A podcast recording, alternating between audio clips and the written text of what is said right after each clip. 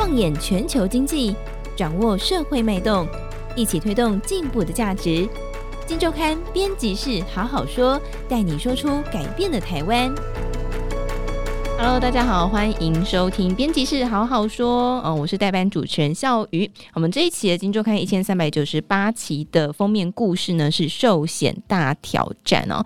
嗯，我们知道过去寿险公司真的面临了很多逆风哦，包括之前的防疫保单。那这次呢，又有什么样的新挑战迎来哦？就是有一个魔王新智 ICS。即将上路，那么它牵动着三十五兆资金的运用，那到底这个冲击有哪一些呢？据说这个美国是嗯也觉得很困难的一件事情。那么今天呢，我们也邀请到的是这篇呃封面故事的主作记者，是《金周刊》资深记者吕觉生，来到节目当中跟大家分享。觉生好，大家好，好，所以先来讲讲这个寿险大挑战 ICS 的心智，它到底是什么呢？为为什么会让大家这么闻风丧胆？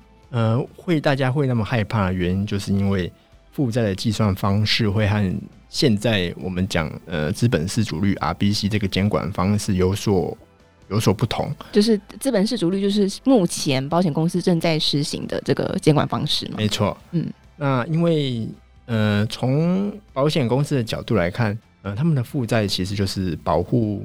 收来的保费，因为我们未来可能要付给保护保单的金额嘛，嗯，那这个负债计算起来，用 ICS 的制度计算起来之后，它会变得比现在 RBC 更加庞大。那对于保险公司来说，这个压力就会相当的剧烈。嗯，所以他们的影响有哪一些层面？但我们知道说，这个负债的增加对公司的营运压力会增加嘛？对，对，对个人来说也是。那到底实际上影响的层面有哪一些呢？其实，如果对保险公司来说，最直接的影响就是，呃，我们会想说要让保险公司更安全，就是要提高它的资本市足率，就是要么就是你把你的，你就是要增加你的资本，你要去提更多的资金，你的股东要注入更多的股份，然后你可能要再去募更多的现金。嗯，那对保险公司来说，这也是一种压力。对保护来说呢，对，其实就是我们可能保险产品它会有所改变。最基础的就是大家以前最爱买的储蓄险，呃，它可能会慢慢消失。好，所以储蓄险会慢慢消失，听起来这个呃新制度的的接轨好像不是只有对保险公司有影响，对保护也会有影响。那待会我们会再提到。不过惠誉信评他怎么说呢？其实就是惠誉信评他们有出一个报告，他是说就是在这个 ICS 的制度下。对台湾来说，它的资本计算可能是现在的三到四倍。从这个数字其实就看得出这个影响有多么的大。那最主要原因就是刚才讲的储蓄险对台湾的压力。那这其实也是台湾在接轨这个 ICS 制度上最大的问题之一。那为什么美国除外，他们没有实行这个 ICS？呃，因为美国呢，他们就是在他们财政部的新闻稿上有讲到，就是说。ICS 的接轨，一方面是不适合他们，呃，美国的保险公司，因为他们觉得那是欧盟的东西。那另外一个角度是，他们觉得这个对保护来说有点不公平，因为这个制度就可能会使他们的保护没有办法去买到一些像是那种储蓄型啊、理财型的保单商品。这样听起来，那为什么台湾要实行呢？因为其实这个原因就是想，我们想让保险保单回归到保险的本质。啊，就是说，嗯，我们可能要以后的保险可能是会以医疗险啊，然后意外险啊，或者是呃寿险，就真的是寿险，不是可能还本啊、还本的 那种寿险，对。哦，所以就是要让这个保险回归到它可以风险转嫁的个这个本质了，没错，而不是说为了要让它赚钱的这个产品。对，就是把它理财的一些因素，呃，比较就是慢慢让它降低。好，所以我们刚刚知道说，就是这个 ICS 是比目前现在资本市足率还要更加严格的一套规范。那实际上它的定义是什么？然后有哪些公司适用呢？呃，ICS 它其实。它的定义，它其实就是一个为了规范大到不能倒的保险公司的规定。嗯，那为什么是大到不能倒呢？它其实就是不想要去影响到你一个保险公司，去影响到其他国的保单市场。因为 ICS 的内容，它它有一个明确的定义，就是说它是需要一个国际活跃又大型的保险集团。那在大型呢，它的定义比较明确，它就是说，呃，你总资产，保险公司的总资产有五百亿美元啊，或者是说，呃，保单收入有一百亿美元以上。嗯，那国际呢，它就是说，你要在三个国家内有可能有在你们保单收入有十趴以上的境外保单收入。就是为了不让你影响到其他国家的保险市场，所以目前台湾的公司都适用吗？呃，在目前来看，可能大型还有像国泰啊、呃南山富邦都有机会符合大型的定义，但是在国际这两这个定义来说，呃，目前似乎是没有，没有，但还是依旧要施行。对，即使在没有国际大型火药的保险集团的定义之下。台湾还是要实行 ICS 这个制度，就是为了让保险公司的监管更高一点。所以也就是说，我们还未达国际的标准，但仍旧要施行这套更加严格的标准。来规范我们的呃这个寿险公司是，所以想必这个寿险公司在接轨上就会很多困难。所以盘点一下，目前台湾的寿险公司如果要去接轨这一套 ICS 的制度的话，有哪一些困难跟痛点呢？其实最大的困难就是我们刚才讲的储蓄险。那储蓄险，因为台湾人是真的真的很爱买储蓄险，对我就有两张。那你那你也是这个保险储蓄险大户？对，没错。那因为这个储蓄险金额很大，所以说其实台湾的呃寿险公司的资产其实是很大的。对，像是台湾的寿险公司总资产就有三十五兆。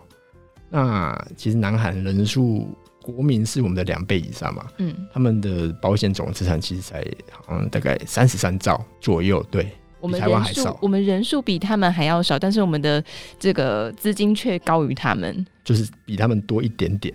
嗯，这这个蛮惊人的，所以这个接轨的难度还有哪一些呢？那另外一个就是我们资产的配置。那我们想知道嘛，保险公司为了要给保护一些报酬率，或者是可能十年后有钱去给付他的保单，那我们就要保险公司要去投资各种各式各样的产品嘛。那最主要其实就是要一些长期稳定的产品，例如债券。但是台湾呢，台湾的债券其实。台湾债券市场其实很小，所以我们必须要去买美债啊，然后或者是主要就是美国债啦。那在台湾买美债的比率其实高达七成，也就是说，我们呃三十五兆的资产中，可能有二十多兆都是跑去买美债，这个比率有很惊人嘛？嗯，就是说，在相同的韩国，他们的买海外资产的比率可能只有八趴以下，日本大概只有二十趴左右。香港、大陆大概都是十趴左右，那台湾的七十趴，其实在放在这边来看，其实就很惊人了。对，是很惊人的一个数字哎。对，那这个影响主要就是会影响到呃我们在汇率上的影响，就是像因为我们收的都是台币保单嘛，那我们买的都是美元资产，就就变成我们在资产和负债不一样的状况下，我们可能就保险公司就要花很多钱去避险。嗯，那这些钱其实。十年来就是打入税里，嗯，对保险公司来说也是一个很沉重的负担。哦，但是依旧是要实行。不过我们刚刚听到，就是说储蓄险的这个部分可能会消失吗？对，它其实已经正在慢慢消失了。其实就是从过去的比率来看，这些储蓄型的理财型商品，从一九年以后，其实就因为政策的关系，还有要为了接轨 IFRS 的关系，保险公司已经慢慢的把这些商品就是。减少了。那像二零一六年的时候，像这些理财型理财型商品，台湾可以卖到一年可以卖到一兆元。到了二零二年，我们现在只剩呃三千七百亿，就少了大概六成左右。那这其实就是政策导引保险公司他们商品的方向。所以你你自己觉得这样的方向是好的吗？呃，对保险公司来说，当然是会有一个比较健全的负债的品质。但是对保护来说，其实也不见得不好。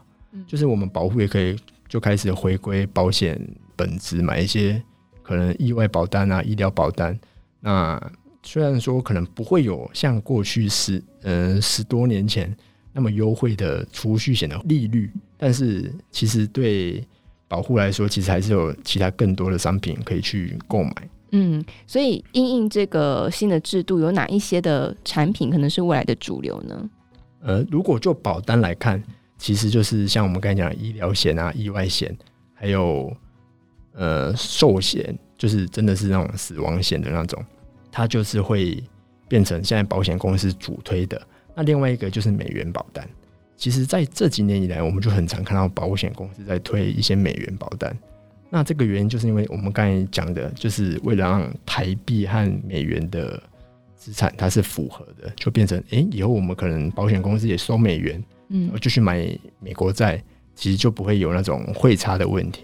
哦，所以以后可能美元保单会慢慢的变成主流。其实我们现在看到。就是现在各家公司可能都在推出了嘛，对不对？对啊，就是一些美元保单，他们的利率其实都比台币保单好很多，就是为了吸引保护去买美元保单。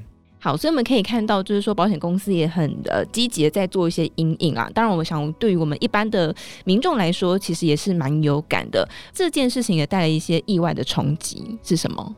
其实就是因为呃，因为我们说刚才有讲到储蓄险的金额大幅减少嘛，嗯。但是我们现在人手上就还是很多钱啊，台湾人最爱存钱了。没错，那这些钱会跑去哪？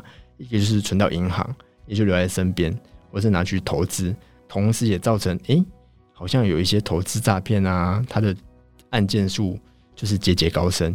就从呃二零二零年到现在，其实它的金额就是已经从十多亿元，现在已经成长到三十多亿元，快到四十亿元了。嗯。我们有做出一个统计的表格，它感觉好像是正相关吗？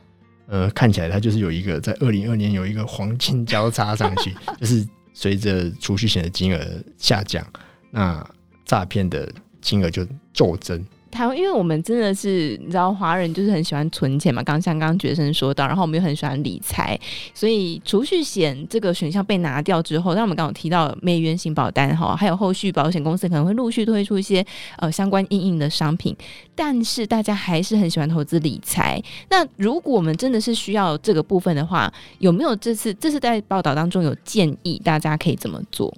其实最简单的就是买美元定存。因为美元定存，它其实一年利率现在可能高达四趴以上，嗯，那对有外币需求的人，其实来说是蛮适合的一个理财商品。那另外一个就是美国公债 ETF，那其实，在美公债 ETF 从去年以来，其实也是很受市场欢迎，因为美国公债我们众所周知，它就是一个非常稳健的商品，对，几乎是不不太可能会被倒债，然后也不太可能会有违约的风险，嗯，那这个商品。